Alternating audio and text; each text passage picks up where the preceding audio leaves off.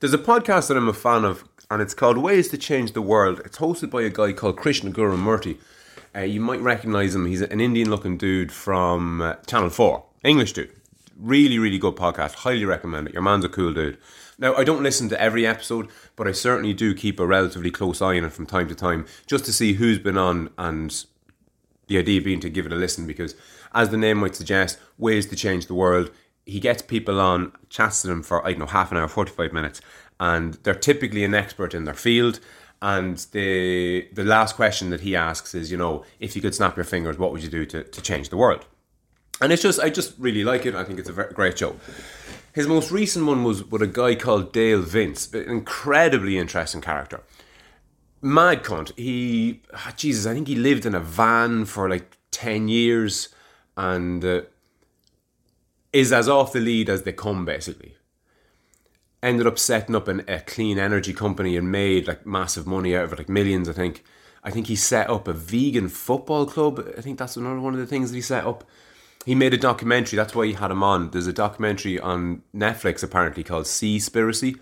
I haven't seen it now, but I would imagine it's about um, basically how we're unsustainably ruining our oceans. Um, now, again, I haven't seen it, so I don't want to even mention it. But look, he's do- he's done that. He also has created a company that extracts carbon from the atmosphere and traps it in diamond form. He, he is literally making man-made diamonds from atmospheric carbon. So he's reducing the amount of carbon in the atmosphere, which is great to combat uh, climate change. And not only is he just taking it out and having to store it somewhere, but he's permanently storing it. He's encapsulating. He's he's literally creating diamonds from the air. I think his company's called Sky Diamonds. Just an incredible character. He's a, an all-left guy, a huge, big socialist dude. And uh, what I love about him is he's not just all talk, because a lot of people who are on what I would call the all-left, people who don't have a conservative bone in their bodies, they tend to be furiously progressive, but also completely incompetent. This guy, on the other hand, he's what I describe as a progressive... Sorry, as a pragmatic progressive, a pragmatic progressive. He is actually willing, ready, able and capable to enact change now. And by doing something himself, not recommending other people should do this, not telling the world that the world is on fire and we, we have to do something, guys, we have to do something. He's not on about that. He's busy doing the things that he thinks need doing. And there's just something about that that just... I just empty all the respect that I could possibly conjure onto him for that. I think he's an absolute legend. But anyway, I digress. I sent a message to a friend of mine to say, well, lad, there's a guy, Dale Vince, I'm just after finding out about him on this podcast. I reckon you should check it out. And that was a couple of days ago, and he texted me back there just a few minutes ago, basically saying, yeah, I listened to it, really enjoyed it, but can you explain this for me?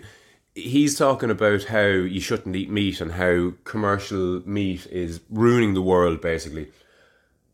And you sent this on to me. Presumably you like this guy, you like the cut of his jib, you like what he's talking about. But how do you reconcile liking all these ideas and being on like a meat-only diet? Now, he doesn't follow the podcast, but he's heard through the grapevine that I'm eating nothing but meat. And he just can't wrap his head around how I could be so hypocritical, maybe, to be on one hand promoting this guy who thinks we should all be vegans, and on the other hand, literally eating nothing but meat. And he just basically was curious as to what the fuck was that all about. And I was about to start texting him back, and I started to text, and I was like, oh, this is fucking too, way too long a thing to explain in text message form. So I sent him a voice message. And I was like thirty seconds in, I was like, ah, for fuck's sake, I'll be here for the next fucking forty-five minutes explaining this to him. And he'll have learned something, but only he'll have learned something. So I said to myself, I might just kill two birds with one stone here and explain from start to finish why I'm going on this carnivore diet and how I can reconcile being a carnivore for the month of April, say, and at the same time be supportive of somebody who thinks that we should all be vegans. So I have to start from the start, and I have to go back to uh, a, a phrase that I'm a massive fan of, increasingly so, which is this idea of hijacking the machinery. Now, my brother added to this, which I, which was a great addition. He said that it should be hijacking the machinery without getting sucked into the engine. Now, I don't want to dwell on the sucked into the engine bit too much right now, because I just want to get the whole hijacking the machinery end of things kind of tucked away. So I'm going to give two very quick examples of people who I consider have, quote unquote, hijacked the machinery. Donald Trump would be one. Donald Trump didn't create a new party that rose to power in the States. He hijacked the machinery. There was a political party, it was already there, it had its history, it had its membership, it had everything you could want in a political party. And he just basically said, you know what, I'll sneak in here, I'll become its leader, and I'll run the fucking world for a couple of years. And that's what he did. He didn't do anything outside of take over an existing machine in the machinery of the world, the political machinery of the world. He hijacked the machinery. That's the way I, I would conceptualize it. Conor McGregor is another man who did something similar.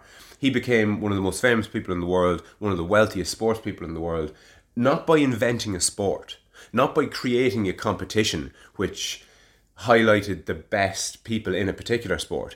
He went into an already existing structure. He hijacked the machinery. He said to himself, you know what, with the existing structures that's in place, what that structure is missing is somebody to just be the be the star, and I can be that star. And he became that star, hijacked the machinery. He didn't he didn't create a media company to promote himself. He didn't create his own social media platform. He was on YouTube and Facebook and fucking all the other different social media platforms, and he was on all the news channels, and he was on all the chat shows. He didn't create any of that. He just hijacked the existing structures. Existing structures and machinery, in the context of what I'm talking about, are synonyms. Okay, so there are there are structures or machinery everywhere in life. Capitalism is is a structure. It's it's it's machinery, and there's, there's there's there's as many of them as you can think of. There's hundreds of millions of them. Okay, now with human beings, we're all very different. We're all individuals, but let's be real. For the most part, we're pretty much all the same. Okay, I'm a, a tall, strong white dude, and I have far more in common with a little, fat black woman than I do have differences. Like, there's far more crossover than there is difference there, because we're fucking humans, okay? And for the most part, for the most part, broad sweeping generalization alert, we're all the fucking same. You know, we all eat and breathe and have anxieties and have fears and have strengths and have weaknesses and have phobias and have all sorts of different things. And it's the human condition, okay? So if you look at the human condition as a structure, as some as machinery, with a little bit of knowledge, you could you could potentially hijack this machinery or hack this machinery. Okay, which leads me to the whole dieting thing.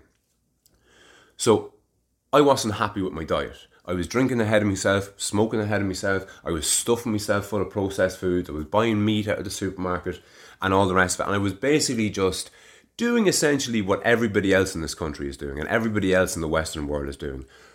You're playing your role as the domesticated human, and you're just going to the supermarket and you're buying what they're peddling you. And that's basically it. And I wanted to change that. I also am of the opinion that there's no such thing as a sweet tooth. I think that, a, that this idea of having a sweet tooth, that's just a synonym for a sugar addiction. And again, I, and I, I need to pull back just a small bit. There are two main fuel sources that a human but that a human being can use to fuel themselves, and that's fat and sugar. Okay, you can turn protein into sugar, but we won't go down that road. Broad sweeping generalization alert. There are only two types of fuel that the body can use, and it's either fat or sugar.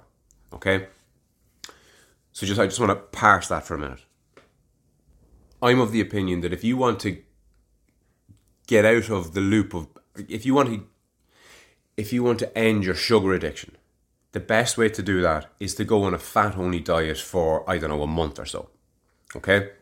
So that's part of of why I'm going on the meat-only diet. Now, the other thing is fad diets. Ask any personal trainer, ask any nutritionalist, ask any fucking dietary consultant, ask any Slimming World person, okay?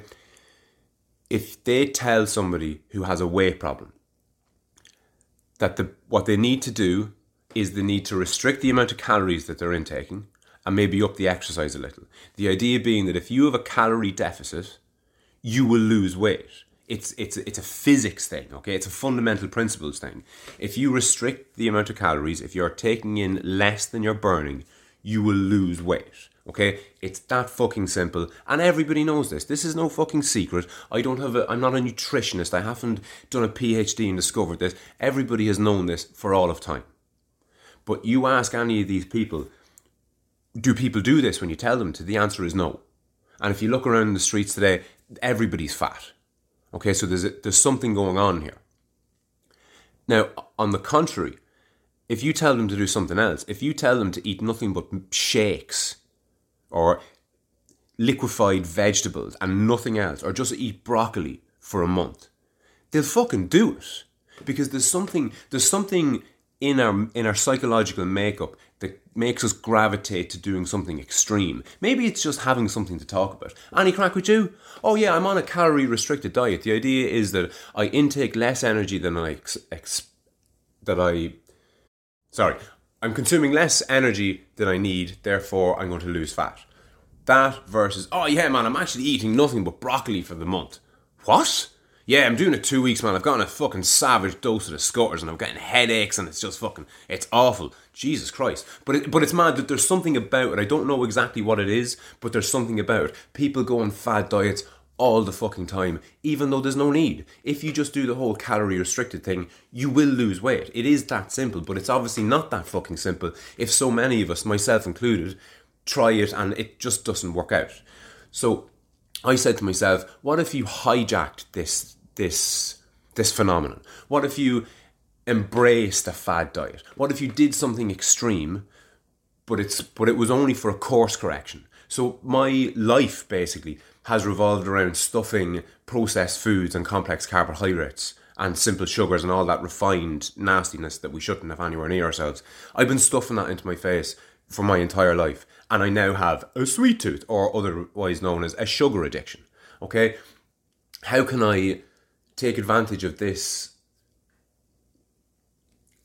this fad thing, this this compulsion that we have for fad diets? How do I take advantage of that in order to knock me off, myself off my sugar addiction? So I said to myself, well, if you went on a ketogenic diet, which is a fat-based diet, you wouldn't have any sugar, and you could at least give your fucking body a month break from it.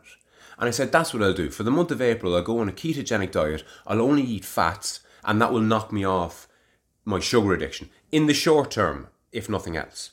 But then I said to myself, it's not extreme enough for me. It'd be extreme enough for most people, but I've done the ketogenic diet before. So doing something you've done before is never really that extreme. It wasn't that novel. It wasn't that new, and it, it just didn't interest me as, as much, because I kind of knew what to expect because I had done it before. But then I thought to myself, there's been a lot of talk about this idea of eating nothing but meat.